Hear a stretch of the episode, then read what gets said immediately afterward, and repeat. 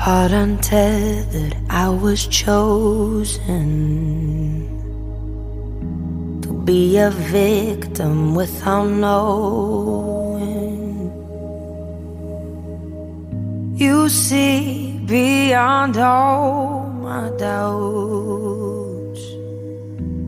All I'm hiding, you bring. Hello，各位听众朋友们，你们好，欢迎收听这一期的皮蛋漫游记，我是林浩。我是说浩，这期我们打算基于 B 站我们上周刚发的视频聊一下色彩管理。然后我们现在这个录播课的时间是七月九号星期六，呃，可能这个播客最后发出去可能要到下周了。对，那我们就直接切入正题吧。嗯，第一个问题，我们还是想聊一下为什么要做色彩管理这一期。那这里面其实有比较重要的两个问题，我觉得初号可以先聊一下。因为我自己之前是做屏幕相关的产品出身的，所以我对这块是比较了解的。那色彩管理这块儿呢，是除了 Local HDR 以外，我认为现在安卓跟苹果之间差异比较大的地方，而且大家平时都在聊色彩管理，就是我能看到很多的评测也好啊，用户的声真实的声音也好，都在试图在讲这个色彩管理这件事儿，但是大家好像又不是特别的了解，或者说知道的不是那么的准确，所以我一我觉得这个事情可能还是有必要的来科普一下。而且我在看 B 站其他人在讲色彩管理的时候，大部分是从一个创作者去出发的，就是说我新建一个素材，我新建一个图片，或者我新建一个视频，我怎么样才能保证我做出来的这个就是这个项目的预设怎么设置才是对的，能让其他人看到的这个画面的内容跟我在屏幕上看到的是一样的。但很少有人会从这个操作系统这一侧出发去讲一个系统怎么去识别这些创作者的内容，然后再去对应的把它映射到正确的那个颜色里面去。所以这个地方我觉得是有必要去讲一下的。那第二个其实是。我们发现啊，就是我们这半年以来，其实这半年我们更新的视频，相比于去年的下半年更新的节奏要快很多。但是我们发现一个问题，就是我们的这个粉丝的增增长率，就是说或者叫粉丝的这个视频的转粉率，是相比于去年有下滑的。因为我们上期刚刚聊过，就是怎么用数据去判断我们怎么验证我们这个视频它的这个成功与否嘛。那这个这个下这个指标的下滑，我们是相对比较担忧的。我们又同比拉了一下，就是其他粉丝体量差不多的这样的在 B 站上的一些 UP，他们的这个转粉率其实也有下滑，所以我们就弄不清到底是我们这个视频质量出现了一些下滑，还是说整个科技区的大盘在上半年这个状态都不是特别好。那我们就想，这个要不然就整个大活儿。因为这个确实，这个视频本身啊，我是很早很早之前就想做了，但是这个这个选题确实很难做，我一直就是憋在心里面，没有没有没有把它搞出来。那这次我就想要不下个决心把它讲一讲，看看是不是能通过更专业、更深度的内容，能够对这个转粉率有一定的帮助。所以算所以说这算是个尝试。但是从目前来看啊，你看我们是周二发的视频，是不是？对。然后到今天周六截止到这个时间，我们看其实很难说这个这个尝试是成功的。我只能说，不管从播放还是这个转粉各项数据来看呢，其实也没有变好。但是相对于说，我们这个视频付出的时间比其他的视频还要更多，所以这个事儿可能再可能再观察一下，等到这个周末过去之后，我们再看看吧。你聊第一个问题的时候提到了，原来其实 B 站。有人去讲色彩管理的部分，是。因为我原来刷过那个巫师后期他的那一期，是。对那期就是在原来所有讲色彩管理的视频中，呃，就讲的相对来讲比较通俗的一个版本。嗯，那他那个里面其实也是，如果我是一个设计师，嗯，我要去还原我想表达的图片的颜色，我到底应该在这个整个 Windows 的链路里面嗯，Adobe 的链路里面怎么去处理这些问题？这个其实也刚刚初号聊到了，是我们想做这期视频的第一个出发点。那第二个的话，就是我们确实也挺头疼的。我们知道自己原来哪几期视频涨粉比较快，嗯比如说 LTPO，嗯，呃，那比如说 iPhone 的相机那一期，就是讲 HDR 内容的那一期，那期应该是我们整个所有的内容里面涨粉最多的，可能前前后我估计大概有小一万的粉丝，有一万，多。对，都是从那期视频进来的我。昨天晚上看到那期视频，现在播放五十万了。所以就是为什么我们上一期聊说我们关注数据，是因为数据是客观事实。嗯，我们也不关注数据，是因为我们想回答自己到底是谁。但是呢，因为我们做的这个事情本质上又变成了一个商业活动吧。虽然内容目前只是我们探索的第一步的出发点，那我们就不得不对我们原来几期粉丝增长有焦虑。我觉得这个可能是所有做内容的创作者他本身都会对增长有焦虑。是，你说不管是视频也好啊，播客也好啊，小红书也好啊，其实我们都有这种担忧，但是我们又没办法说去尝试一些别人已经尝试过做的非常成功的，比如说一个软件或者一个硬件的基础的评测。我补充一个点，就是我们观察了一下，在 B 站一篇正常的视频内容的衰减的周期，在我们这个领域里面大概是两周左右，所以我们可能等这个周期结束之后，好好的做一下复盘，看看我们接下来要往哪个内容的方向去走。那回答了为什么要聊色彩管理的这个问题之后呢，我们还是想聊一下这期视频的背后。那接下来呢，我可能就是跟一个普通的观众一样，更多的会作为一个提问者，因为涉及到色彩管理的部分，这个是初号的老本行，也是他的强项。那接下来呢，我觉得初号可以从这期屏幕背后的几个事情聊起。除了为什么之外，这个视频背后你还考虑了什么东西？我来给大家讲几个故事啊，是在二零一九年就是转岗去做的产品经理。但我在二零一九年的那个转岗做产品经理之前呢，其实我第一次意识到手机的色彩管理非常重要的一个一个原因是我遇到了这样一件事儿，就是当时我是做相机的评测嘛，然后我拿着我们的手机去外面拍照，我拍了一个我们楼下的一个红色的招牌，那个红色特别特别纯，一个纯红色的招牌。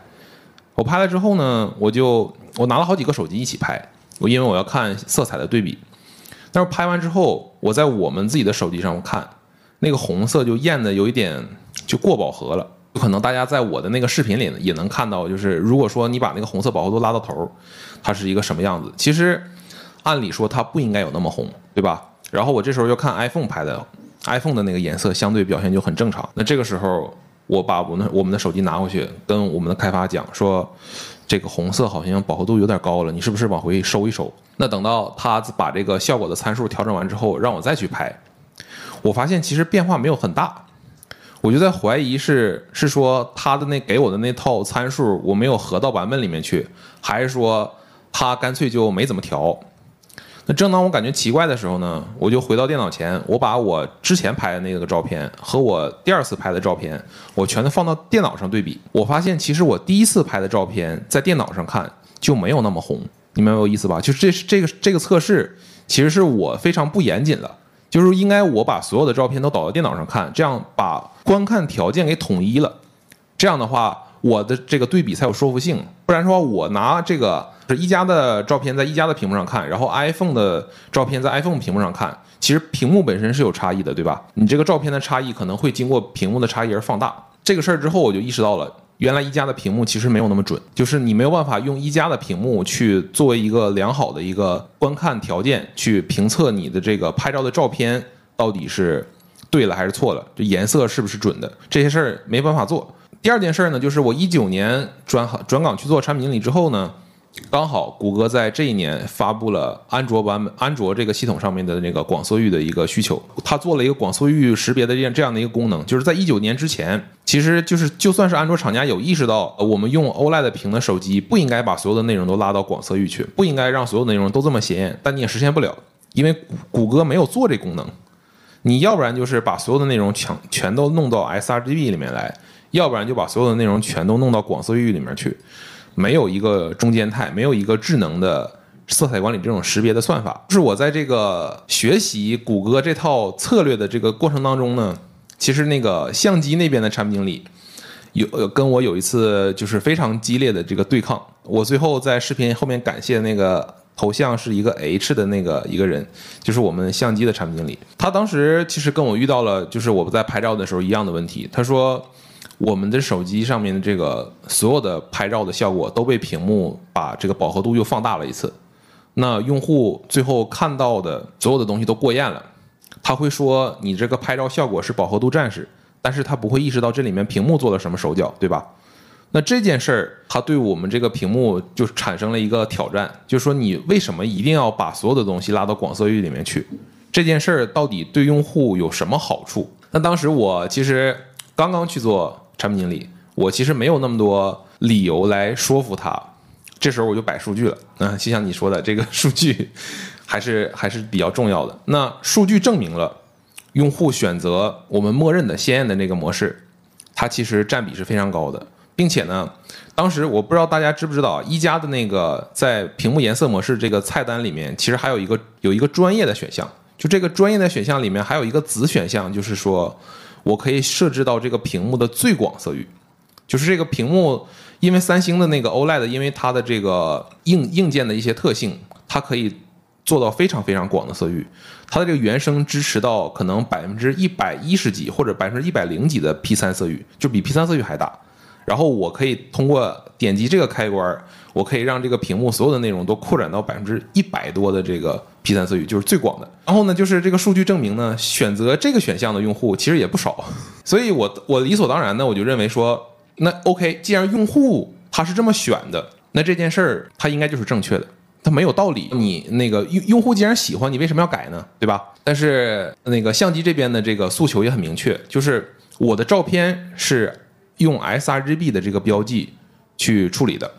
所有的颜色在 sRGB 色域里面才能够被正确的还原。我们最后在这个调试这个相机的效果的时候，我到底以哪个屏幕看的观感为基准呢？我是以屏电脑的这个观看的这个效果为基准，还是以手机屏幕的观看效果为基准？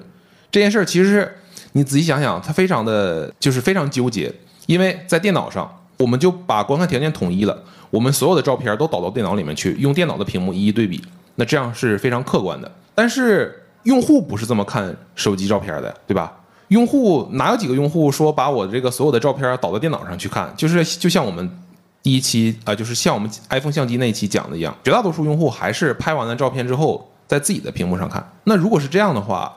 我到底要不要为这个屏幕这个过艳的效果而去刻意的降低拍照的饱和度呢？那比如说我这个一加的手机，我拍完照片之后，我用微信发给一个 iPhone 的用户，发给我用 iPhone 手机的朋友，然后结果在 iPhone 手机上看这个照片的颜色非常寡淡，跟这个一加的手机这个观感又不一样。那这件事儿其实是你，你如果是坚持一条错误的路线的话，其实它是个无底洞，它就一直会错下去。这件事儿很复杂。OK，用户的买点证明了这件事儿它不应该改，然后相机这边的诉求呢又觉又证明这件事儿其实我们确实做做做错了。这个事就是非常非常的纠结。色彩管理这个功能也是伴随着我整个做产品经理可能时间不太长的生涯之下呢，一直伴随着我这样的一个有一个困扰。就这个功能，其实在我离开之前也是没有做完善的。就包括我在视频里面讲到华为和小米的方案，其实也大家都一样。一旦说你不能坚持一条正确的路，只给用户提供一个准的模式，你一定如果你要提供一个线的模式，这条路就是个无底洞，你有无数的坑要去填。当时跟相机产品那边吵，然后我们俩当时吵得特别凶，就是我给你学一下，特别有意思。我们两个人。发邮件，这个邮件的所有所有的列表里面的人全是全是中国人，然后我们俩用英文在吵，因为因为是相机那边他们的老板要求他们就是发邮件必须要用英文，嗯，因因为有的时候可能会有有高通的同事或者说有台湾那边的同事，然后就发英文在吵，OK，然后吵了吵了这个回复了两次不过瘾之后呢，他拉上了这个一家研发的大老板，然后我拉上了产品的大老板，然后就是这个。就升级了，升级到最后呢，就是我的组长，我小老板看不下去了，他说：“你就别别在邮件上跟他发了，说我们下周过来拉个会，讨论一下这个事儿。”嗯，讨论的结果就是，我知道这个事儿其实很难改，站在我站在屏幕这边的立场，我很难改，因为我知道用户肯定是喜欢鲜艳的东西，并且在那个时间点呢，相机又不能提供广色域拍照的选项，那就意味着我只有手动拉到这个广色域这个方法，才能够让用户看到鲜艳的内容。我没有其他办法，那用户又需要这个东西，我怎么办呢？只能这样做。这个事情过后呢，我就意识到了，其实虽然我必须这件事儿我还要这么干，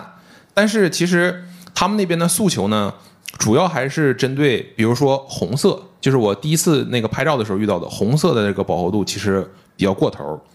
然后再就是人脸的人人的肤色，其实因为受到这个广色域的影响，也会变得过饱和，那个人脸就会偏红，非常难看。那我就知道了，其实其其他人颜色它也无所谓嘛，它主要是针对这两块的颜色有有这个有意见。那我是不是能够在默认的这个鲜艳模式里面，对这两个部分的颜色进行微调，把它们校正到一个比较。相对观感比较好的颜色，所以你也别别别跟我纠结什么色彩管理不色彩管理，你也不跟不要跟我纠结 sRGB 还是 P 三了，我就把你就是你觉得不满意的这几个颜色，我给你稍微的微调一下，这样的话是不是就两边就综合意见了，就能达成一个共同的一个共识？这个就是我在八 Pro 那个产品上做的一个。肤色保护，我们利用了高通的一些或者是安卓底层的一些代码的控制，然后我们把这个专门针对肤色和红色它的饱和度进行了一些调整，让它在这个鲜艳模式下看起来也没有那么的过头。所以其实，即便规模大到像 OPPO，包括一加整个这种体系，仍然需要去面对安卓本身一开始自己就没有想清楚的问题，所以。你跟 OD 的争吵，其实本质上最后的这个决策，看上去还是在做修补，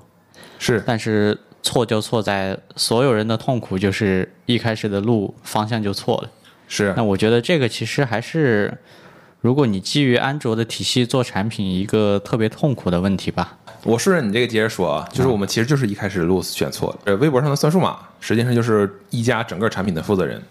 他曾经跟我说过一句话。就是我在接手屏幕这块之后，他曾经跟我说过一句话，他说：“如果我们意识到了，如果我们一开始做一加三的时候意识到了买一加三用户的上一个手机它的屏幕是什么样的，这个屏幕的覆盖的色域是什么样的，我们可能一开始不会把一加三的这个默认做的这么鲜艳。他是这个是他后知后觉的，就是在很后面来之后，大概是做一加六、一加七的时候跟我说的，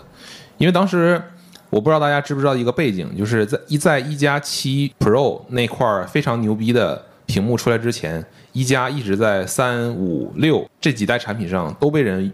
都被用户骂说是一加的屏幕是瞎眼屏。这件事儿我不知道大家还记不记得，可能就是数码圈子里面比较有共识的一点。然后我们当时就是因为要解决这个问题，我们想在七上面，因为七用了一块很好的屏幕，我们不希望再再有用户去提到这件事儿。我们想要达到一个非常好的、非常完美的这个屏幕的一个效果，所以我们在七的研发过程中呢，做了大量的这个用户的访谈或者说是回访，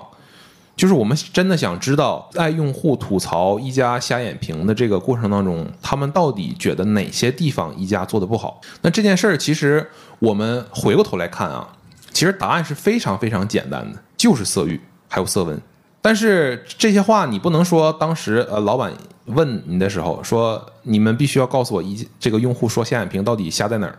然后你跟他说，你一拍大腿，你说这肯定就是色域和色温没调对，这不行，因为你没有经过用户的验证，你必须还是要让用户自己说出来，那这件事才有信服力。所以当时确实我们那个负责这件事的是一个测试的小哥，他在京东上就人肉把这些反馈瞎眼屏的这些用户。然后还有微博上，他就一个一个去回访，就说你到底对一加的这个屏幕哪方面不满意？最后我们总结下来就是色域和色温。当时一加三第一次用 OLED 的时候，为了凸显 OLED 屏幕的这个鲜艳和通透，当时默认是屏幕的最广色域，就大概是百分之一百零几的 P 三色域，并且屏幕的色温也设置的非常高。屏幕的色温会影响到啥呢？会影响到。首先，你看这个 UI 的白色，它到底够不够白？如果说色温它偏暖的话，你所有看的东西会偏黄嘛，你就看起来就没有那么白了。然后第二个是影响人的肤色，就是如果说那个色温偏冷的话，你看起来那个肤色也会偏白，就是它主要影响到这两个事儿。但是在其他的更多数的场景下，更广的色域、更冷的色温，会让你感觉到长时间观看屏幕眼睛会不适。这件事儿其实当时大家没有人意识到，也就坚持了好好几代。因为其实内部对于瞎眼这件事儿一开始没有重视起来，就不觉得这是个不觉得这是个问题。因为大家在项目进行到最后验收阶段的时候，大家看这个屏幕的效果，大家都觉得没问题啊。把这个所有的屏幕摆到一起，一加那块儿确实是最显眼的、最通透的，看起来。但是你这一开始的路就选错了。这件事儿从在从屏幕这个维度来讲，不是要坚持是不是要鲜艳的，而是要坚持是不是对的。那个奥利弗跟我说完这句话之后呢，Pete 也跟我说过一个类似的话，就是我有一次找他的时候，他跟我说，他说我们一开始在知道 iPhone 要用 OLED 屏的时候，就是 iPhone Ten 那一代嘛，我们一开始要知道在 iPhone Ten 那个时候苹果要用 OLED 屏的时候，我们都在猜苹果会怎么凸显 OLED 的。这个营销价值或者说用户价值，它会不会也把屏幕的这个颜色弄得非常的显眼、非常的广？但是结果并不是。iPhone Ten 那一代的 OLED 的观感，其实跟它上一代或者说跟它同代的 iPhone 八的观感几乎是接近的，在颜色上。那 OLED 的这个这个用户价值体现到哪儿呢？体现到非常高的对比度、非常高的峰值亮度，还有一个 Local HDR。这些事情对我来说就触动非常大，其实就是。在这个视在这期视频的背后呢，实际上是我这些年来一直在思考的一件事儿。然后，并且呢，我觉得做这个视频本身啊，其实帮助我去疏通，帮助我去理清我脑袋里面那些杂七杂八的知识点，能给它输出成一个相对线性的、成体系的这样的一个东西。我觉得还是对我自身来讲啊，我对于色彩管理这块理解是有帮有有比较大的帮助的。就是 LTPO 也好，色彩管理也好，还是那个 Local HDR 也好，其实都都对我有或多或少有帮助。其实这件事儿，大家也可以尝试一下。你哪怕不做视频也好，你就给它写成总结，写成一个文章，就长时间的，如果你有这个习惯，然后能持能坚持下去，其实对你自己的脑袋里面那些知识结构的梳理，其实是有很大的一个一个帮助。我比较好奇，你们做了那个肤色保护的这个策略之后，你们肯定也是，嗯，监看过舆情嘛，嗯，就是后面这几代产品最终的反馈，包括结合用户本身的买点来看的话，这个策略你觉得是成功的吗？前面那个故事里面讲了，这个说在七这一代上，我们为了不让用户再继续吐槽我们下眼屏，就做了这些访谈嘛。然后在七上面有一个重大的改变，就是我们默认改成了百分之百的 P 三色域，嗯，并且把色温往回调了，调到了七千 K。我们认为当时在肉眼下对比，我们七 Pro 上面那个七千 K，基本上跟 iPhone 的那个当时的 x S Max 的它的这个标准色温是观感上是很接近的，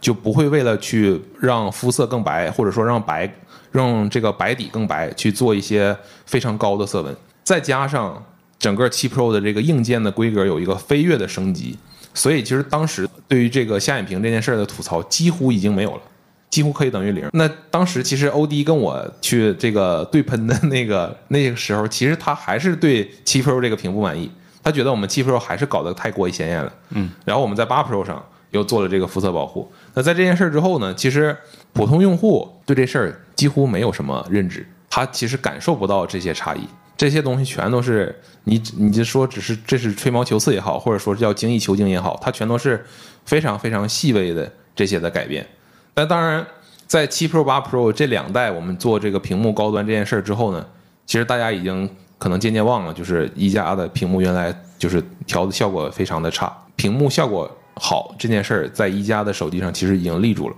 但我觉得，虽然你们当时可能就包括所有的安卓厂商。并不一定路线是对的，但是对于用户本身有价值的事情，哪怕用户看不到，我就觉得你起码在做利好用户的事情，本质上其实也是对的事情。这个是我觉得做产品的一个，你叫它底线也好，或者叫它一个基本的原则也好。那回到还是这个视频的背后，嗯，你其实前前后后写了两版吧？嗯，是是。然后我当时问你，你那个标题给我看的那篇稿子为什么叫二？对，你说我写了一版一，一是考虑到了那个可能最普通的用户，我可能连这里面最基础的专业知识都不懂，嗯，那我想给他尽可能的去增加科普嘛。后来其实又选择了二嘛，就是这个我把我把这部分用户完全抛弃掉了，或者说我心里想把他们抛弃掉。嗯至于他们喜欢进来看，那是另一码事儿啊。嗯这个背后你又是怎么去思考这个问题本身？嗯就我一开始其实想想做这期内容呢，我希望一开始还是希望能够覆盖更多的受众群体的，所以我把这个所有的这些用户预设成他可能连色域这个这些概念、广色域啊，或者说是色准的这些概念他都不知道。那我想把这件事儿从头开始给他们做一些梳理。但是我在写第一篇稿子的时候，我写到三千字，我发现我广色域还没开始讲。就跟我老喜欢看智能路障那个老哥的视频嘛，他一期视频动辄就是四五十分钟。这不仅仅是说我我我我想不想的一件事儿了，就是我到底能不能完成这样的一件事儿。如果说我这稿子最后写个一万四五千字，他是把所有的事儿都讲讲明白了，那我这期视频不知道要做多久，确实有一个效率的问题，我不能不考虑。第二篇稿子里面，其实我删掉了很多的东西。那我这里面可以给大家简单列举一下啊，我们在这个视频里面反复出现的那个马蹄形的那个图，就是表示 sRGB 色域和 P3 色域的那张图，它学名叫 CIE 一九三一。你听到一九三一，你就知道这个东西其实这个标准大概是一百年前所有的研究色彩的人、研究人人眼这个光学的人，他定义的这么一个一个东西。它实际上是在这个图里面通过一些人人的一些实验。它描绘出了所有人眼能看到的颜色，就是这个马蹄形的整个这个图是人眼能看到的所有的颜色。它在这里面又圈定了 sRGB 和 P3，就是说它基于当时行业里面显示屏到底能做到什么水平，大概吧，或者说你看一下拉下这个高中低端，看看大家都能做到什么水平，然后定出来了。一开始 sRGB 这个色域是大概是上个世纪九十年代微软、惠普他们几家定的一个。基于 Web 标准的，就是在网页上这些图片应该按照什么色域去做一个标准定的这么一个 sRGB。sRGB 这个 S 就是 standard，就是标准 RGB。但是这个一九三一这个图呢，其实它并不在今天这个角度来看，它其实并不准确了，或者说有更好的标准来描述人眼能看到所有颜色。大家对色彩这块如果有感兴趣啊，这个我就不太去细讲了。大家可以搜一下一个词叫麦克亚当椭圆。麦克亚当椭圆，它实际上是在说什么呢？就是一九三一里面那个马蹄形的图，它颜色也跟颜色之间的这个密度是不均匀的。你可能在这个图里面随便画一个椭圆，在绿色那边画一个一样大的椭圆，跟在红色这边画的一画一个一样大的椭圆，绿色那边里面所有椭圆里面的绿色，人眼可能察觉不到区别，但是在红色这边画的椭圆里面的那些红色，可能。这个用户就能人眼就能够比较明显的察觉到这个红色跟红色之间的区别。从这从这个实验来证明，就是这个一九三一这个图，它所描绘的颜色的密度是不均匀的。然后后来，所以又有了一个一九七六这样的一个标准。那这个事儿就是关于色域这个标准本身的一些迭代。那第二个事儿，其实我在讲 Windows 那块的时候，其实也删了很多东西。Windows 那个地方有一个点我没有讲到，就是。Windows 为什么没有色彩管理呢？那个我看评论里面也有人说了，就是 Windows 要考虑的这个显示器的类型的五花八门，可能什么样的情况都有，所以他们当时就没有做色彩管理，而是让所有的颜色去映射到这个屏幕能支持的最广色域。它实际上道理很简单，我给你举个例子，就是我们现在都默认了这个屏幕最低最低它也能支持到百分之百 sRGB 吧。那这样是不是 sRGB 的内容就能在这个屏幕上能够正确的显示了？那万一你的屏连 sRGB 都不支持呢？你就支持个百分之七十、百分之八十这种 sRGB，那你这时候再谈色彩管理没有意义了，你怎么都显示不准。所以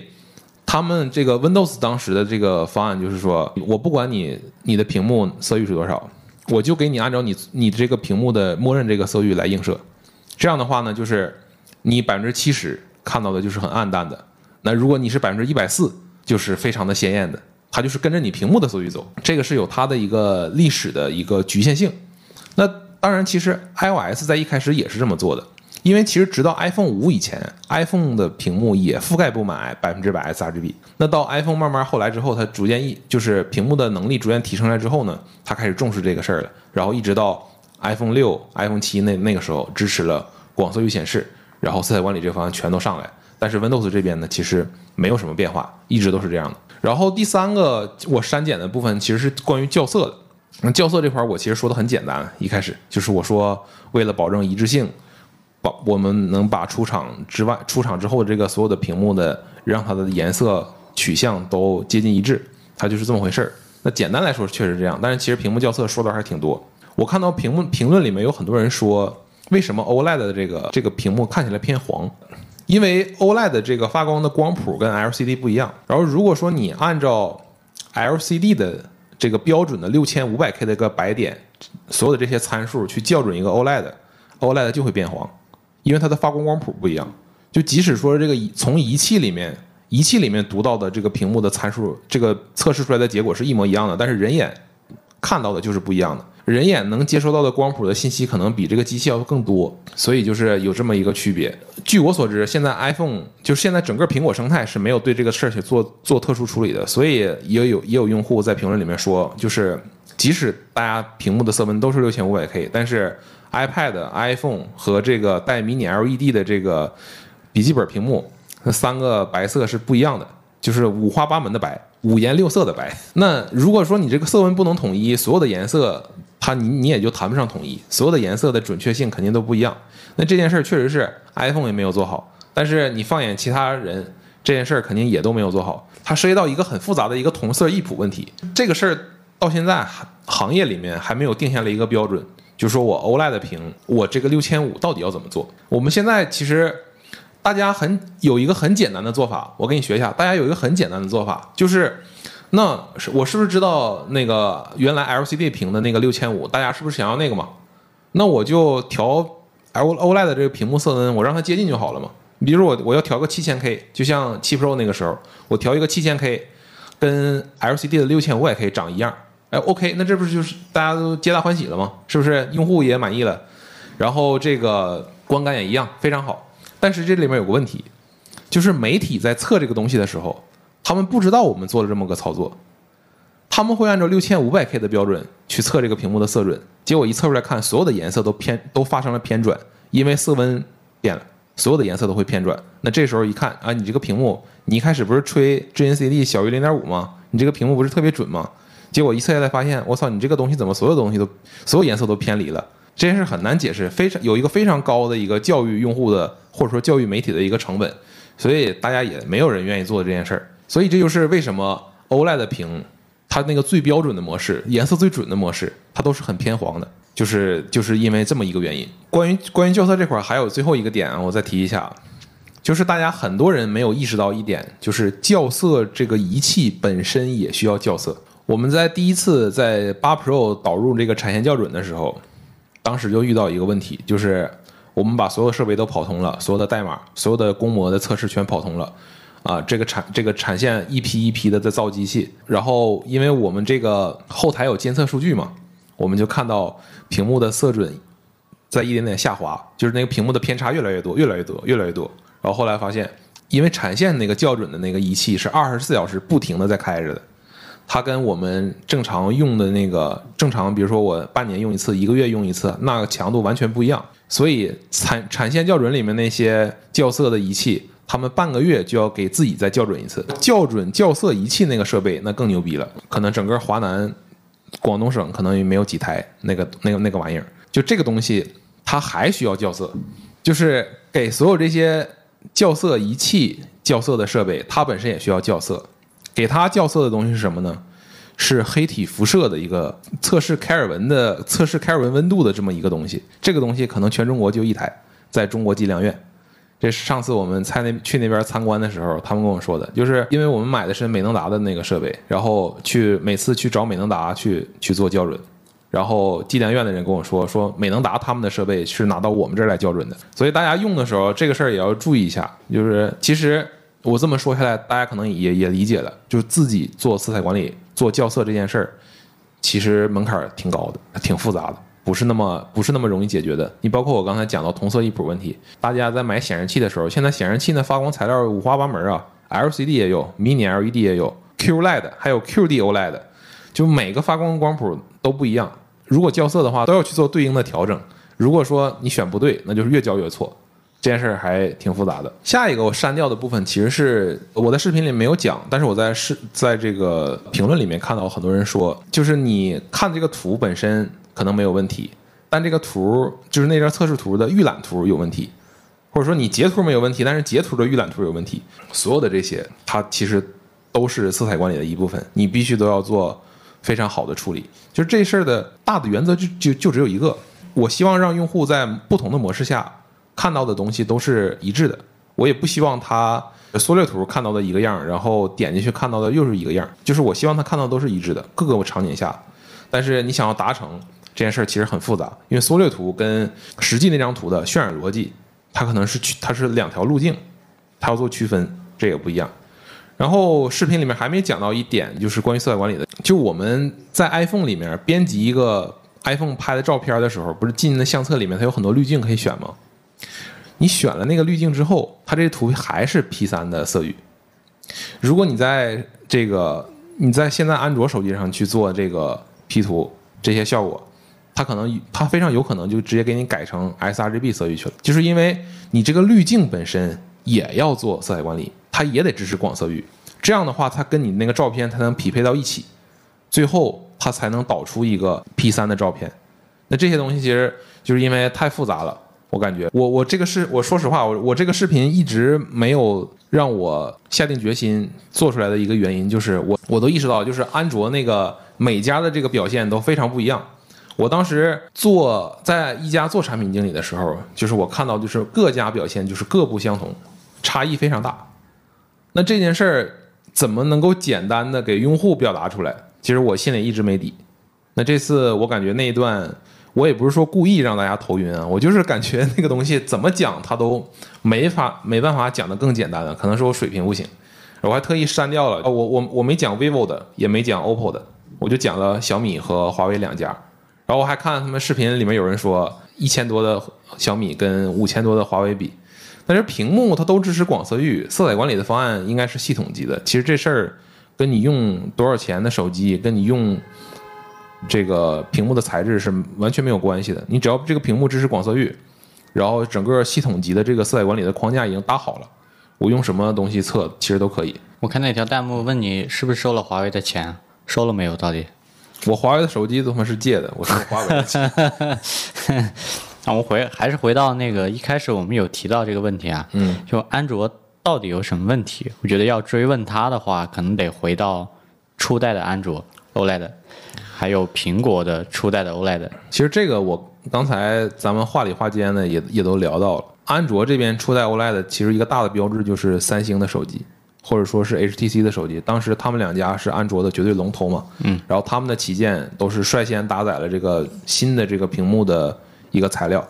或或者说新的这个屏幕的硬件，三星的那个 AMOLED。当时那个时候。大家就是为了要讲这个广色域，要讲显眼。你还记得当时三星在中国那个 OLED 的那个屏叫什么吗？叫奥魔力嘛？对呀，那个我印象特别深，很傻逼。但是它叫这个名，它一定要凸显它这个屏幕的这个在发光呃，在这个色彩鲜艳上的这个优势。所以，然后再加上安卓系统那个时候压根儿就没有色彩管理，跟我刚才 Windows 那个讲的一样，系统也不知道你这个屏幕色域到底是啥。你这个屏幕色域能到啥样，它这个所有的素颜色就拉到什么样。那这个事儿其实就一开始这开开头就开错了。你其他家都知道 OLED 很好，你都要用吗？那你在用 OLED 的时候，用户肯定不免的去拿出来去做对比，因为前面的那个前辈啊，已经把用户的这个固有认知给培养到了。他一开始就想到想到 OLED 屏的时候，一定想到的是鲜艳，想到的是通透。那这件事儿，如果说你不坚持，你不贯彻，他会觉得你买 OLED 屏的手机干嘛？这就是我视频里面讲到的。然后反倒 iPhone 那边呢，它不管是它第一代支持广色域的 LCD 也好，还是它第一代 OLED 也好，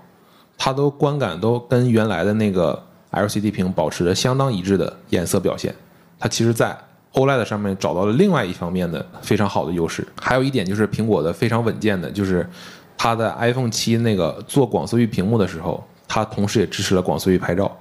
这件事儿一切就顺理成章了。因为我可以拍广色域的内容，我当然要让广色域的内容在广色域的屏幕上正确的显示出来。当时这个安卓那边是什么情况？这个屏幕刚一开始推出来的时候，什么广色域的内容都没有，那个时候 HDR 是什么生态？大家想一想，HDR 是什么东西？那个时候大家可能对这完对这事儿完全没有概念，根本不是像像今天这样的这个 HDR 百花齐放啊，包括我们自己做 HDR 内容也可以上传到视频网站。当时啥都没有，广色域没有，HDR 也没有。三星只是这些众多山头里面的一个部分，因为三星显示它拿出 OLED 这个技术的时候，他自己的想法，我觉得一定是这样的，就是我我只要考虑我自己多屌就好了，那我不用 care 我我跟你谷歌到底沟通到什么层次，我跟你内容厂商到底沟通到什么层次，我只需要拿出一个硬件上最牛逼的东西出来给你看就好了。对，因为这里面是三个公司，是三星显示做屏的，跟三星电子做手机的，再跟谷歌，这是三家公司。对，做屏的，它只只管这个硬件参数就好了。我这个屏的能力非常强，但至于你怎么用，那是谷歌和三星电子的事儿，那是你做手机和做系统的事儿，跟我没有关系。但是我这个屏确实能力很好，因为不同的公司它有不同的立场，它考虑的事情不一样，所以你很难把它们整合到一起去说，我为了用户的真实的观感，或者说我为了这个我的内容能够准确的映射，我必须要把整个链路全部给给它做成标准化的东西。那个时候大家都还没有考虑，你包括现在安安卓什么生态呀？一九年做广色域，谷歌现在它的那个 Chrome 要做这个要支持广色域的话，是不是还要在那个网址网址那个上面输一个命令行？谷歌对这事儿根本就不 care，他不觉得这事儿是个问题。我一直我一直是这么觉得的。你要说谷歌自己推这标准，那谷歌的 Pixel 它是不是个色彩管理做得很好呢？也不是啊，它默认也是个色显眼模式啊，还不如华为呢。那接下来呢，我们还是回答一下视频里面评论的一些问题啊。嗯，这里面我看问的最多的，或者说谈论的问题比例相对比较大的，就是原彩显示。嗯啊，第一个我想问你的是，这个抛开我们回答这个问题不谈，你觉得原彩显示本身算不算色彩管理的一个部分？它完全不是，它这个原彩显示不是这个原始色彩，或者叫是就是它不代表准确。其实这个是它中文名名儿起的不好。当时原彩显示这个功能它是什么意思啊？就是说呃我一张白纸，我在冷光源下，这个白纸就是冷冷色的，然后我在暖光源照射下，这光源这个纸就是暖色的。然后它是为了模拟这样一个在真实环境下我们已经习以为常的这样的一个东西，让这个屏幕本身能够随着环境光色温的变化而变化，让它更接近一个纸的一个效果。它实际上是在做这么一件事儿，它跟你显示的准确与否完全是它是相反的、相背离的。因为你屏幕的色温一旦左右开始变化了，所有的颜色都会跟着漂移，所以它从压根儿从根儿上来说，它就不是一个准的模式。但是反过来说了，我们还是要强调那一点，就是我们在视频里面强说的这个正确和准确其实不是一回事儿。很多用户其实不在乎颜色到底真的有有没有那么准，就是我的是不是 Delta E 一定要做到零，是不是 JNCD 我一定要做到零，我是不是一定要跟这个其他的屏幕看的是完全一模一样的？其实很多用户是不在乎这个的。但是你这个相对映射映射关系，你得你得给我保留住吧。你其实就是原彩，它是给用户一个更舒服的看东西的一个一个可能性。你比如说，原来没有原彩显示的时候，我这个屏幕的色温一直是六千五百 K，然后跑到一个非常暖的、非常暖光的这样的一个环境下去，人眼是很容易适应的。它很容易就把环境光的那个非常暖的东西适应成白色的。这个时候你再看你这个屏幕呢，就是非常冷。它实际上是为了照顾用户观感去做的这样的一个事儿，它跟准确性完全没有关系。因为因为这也是显示的功能。我再给你说一个苹果做的非常细的一个细节，你知道夜景模式它不是也调屏幕色温吗？啊，不是不是夜景模式，叫护眼模式。护眼模式，就是你可以选择晚上几点之后开了护眼模式，它就是让屏幕变黄嘛，对吧？然后呢，原彩它其实也是调屏幕色温嘛，对吧？那这俩东西是不是是不是冲突的呢？还是重合的呢？其实这非常有意思。苹果支持你开了原色模式、原彩模式的时候也开护眼模式，并且呢，它不是原彩模式啊、原彩显示是相当于是调整一个色温的范围嘛。然后这个色温的范围，这个原点就是你屏幕的默认色温就是六千五百 K。当你开了那个护眼模式的时候，这个原点就变了，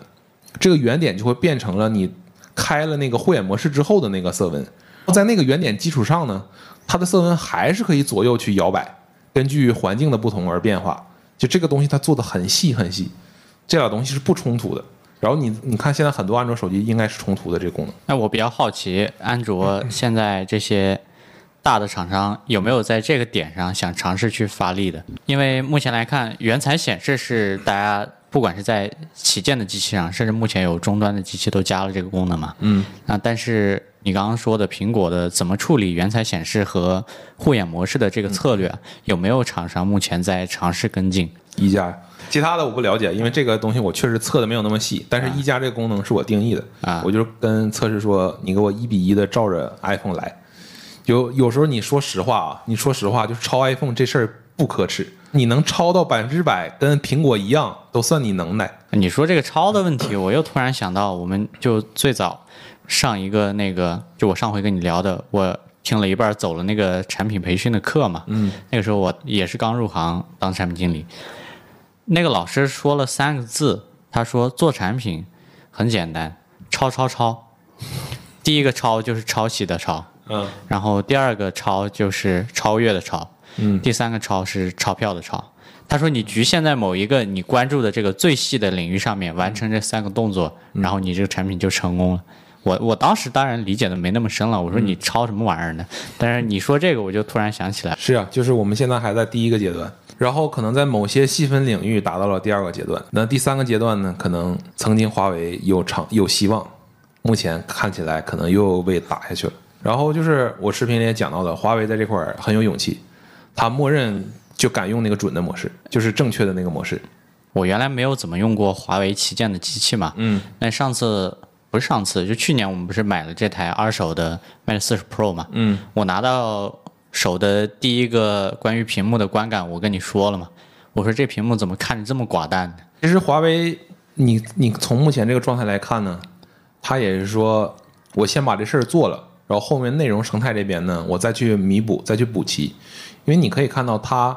相比于正常的一个，你就跟 iPhone 比，比如说我同一个哔哩哔哩的图标，我跟 iPhone 比，比 iPhone 的要淡。对这就说明啥呢？说明它原来做显眼模式的时候，为了照顾显眼模式下那个图标的观感，它把这个图标的饱和度调低了，所以它在标准模式下才跟 iPhone 不一样嘛。那这件事儿呢，其实谁做的最过头呢？就是就是 OPPO。我视频里面没有讲 OPPO 的那个图标，你可以看到它所有的图标，如果调到如果调到就是它的标准模式或者叫 sRGB 模式，它所有的图标都很淡。它就是为了照顾显眼模式下，就是默认模式下那个饱和度的那个观感，所以它就把这个饱和度都调低了。这就是我视频里讲的，这不是开倒车吗？你说，啊、我现在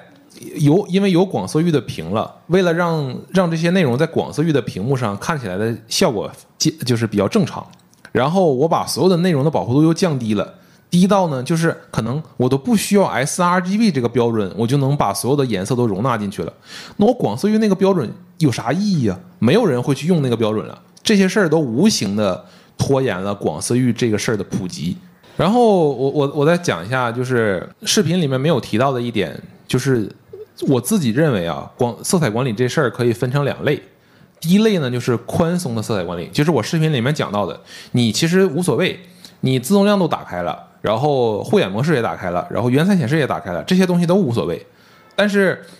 只要它那个颜色的相对的映射关系，它给你保留住了，你能看到那个图片里面有一个鲜艳的红色安卓机器人，那这件事儿就可以认为它有色彩管理，它是一个很宽松的色彩管理，它跟准没有关系，它只是正确的把这颜色都映射出来了。那真正的对于一个专业创作者之而言，还有一个非常严格的色彩管理。那是什么样呢？就是苹果这次 WDC 上在 iPad 上面做的那个参考模式，在这个模式下，屏幕的亮度是固定的，屏幕的色温也是固定的。这种时候，你看到的颜色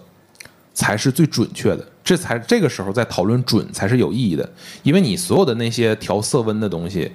它都会影响到屏幕的颜色的准确性。那这就是因为为啥我们看到很多那个，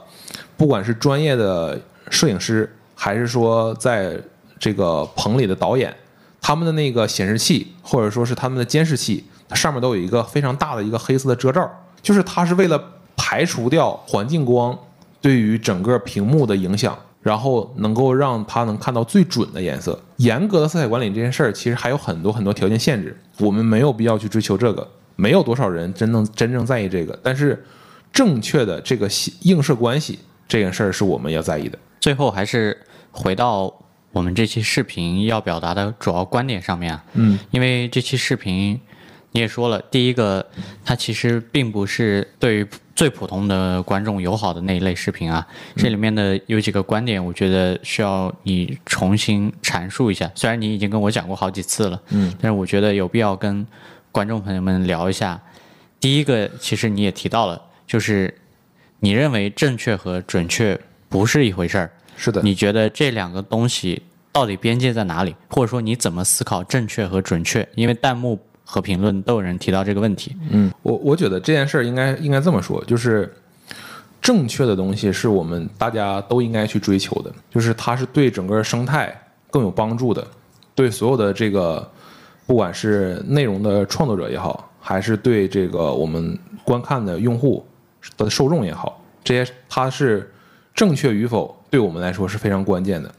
但是准确这件事儿呢，它往往它有更更高的要求，它有非常非常多的条件的限制，它实际上是应该是更专业的那些人，他们应该去思考的一些问题，而不是说我们普通用户，我们普通用户只只要考虑正确这一件事儿，我认为就够了。然后我们第二个表达的观点，其实我在视频里面，我一开始想做这个，在写稿子的时候，我想到了这个东西要不要写到稿子里面去，然后后来我写着写着就给它忘了。实际上，我在想说一个，就是 EDR，就是我们视频里面讲到的那个 Local HDR，跟色彩管理本质上是一回事儿。它实际上是屏幕，呃，苹果突然有一天掌握了一个在屏幕上精细调节局部亮度或者局部色彩的这样一个能力。这件事儿有一个很好的证明，在苹果推色彩管理方案的时候，他们提到了一点，原来的那个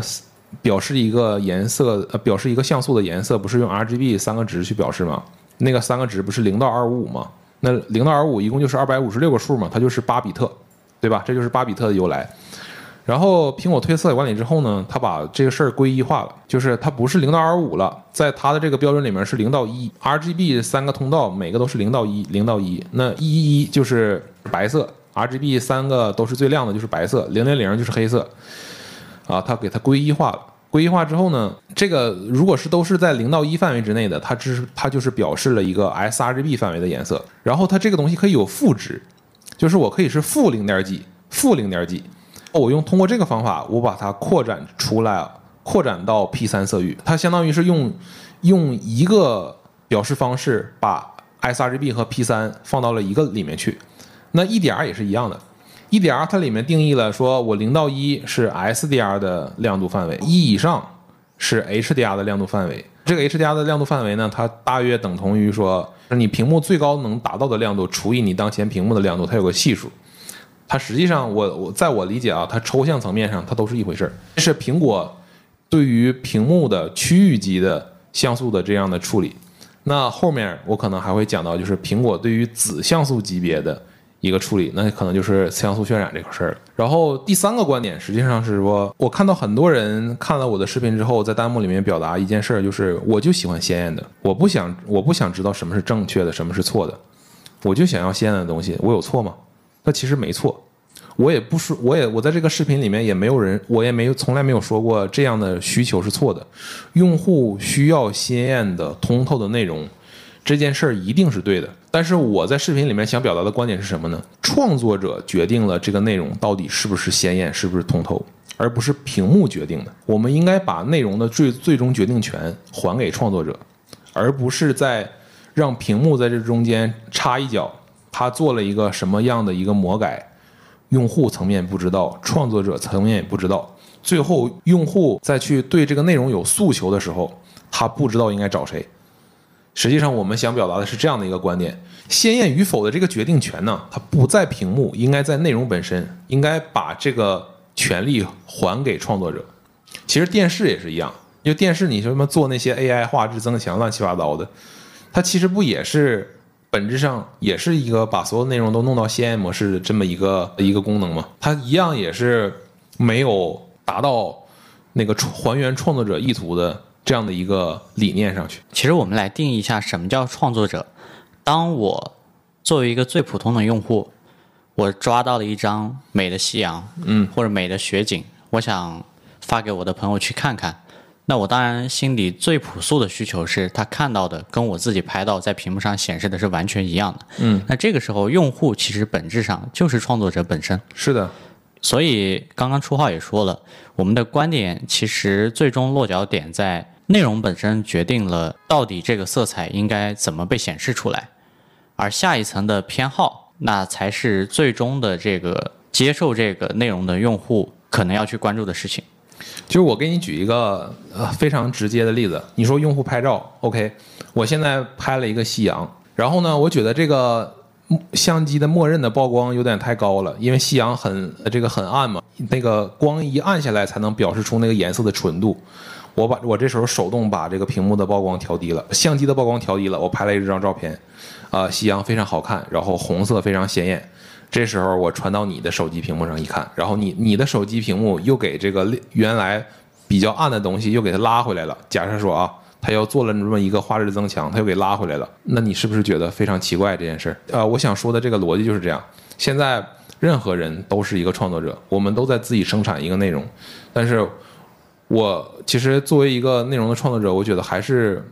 大家应该都希望我我拍摄出来的东西，我生产出来的东西，在任何一个手机上看到的效果应该是一样的，对吧？对那播客的最后呢，我想跟大家分享一个小故事。初浩在做这期视频的时候，他给结尾留了两套背景音乐，嗯那一套就是现在为止发出去的这期《银翼杀手》本身的配乐，另一套那个音乐本质上背景是什么内容我不清楚，可能就是相对来讲比《银翼杀手》这个东西本身轻松一点的音乐。那他当时问我说：“你怎么选？”那我说很简单呐、你不想躺在雪地里面思考一下自己是人还是机器人吗？就是这个事情，为什么今天拿到播客的结尾来聊啊？其实也是在，因为我们的内容里面经常会出现《银翼杀手》相关的画面嘛，嗯，呃，因为这个本身也是我们很喜欢的电影，那我们是真的也想感受到这个电影本身当时调色师在思考什么问题，对。我们能不能通过自己的屏幕，能够完完全全的感受到他当时烘托出来的那个气氛，是的，而不仅仅是通过音乐这个媒介本身。那这期播客我们就先到这里，我们是 B 站 UP 主两颗皮蛋，我是林浩，我是初号，我们下期再见，拜拜。拜拜。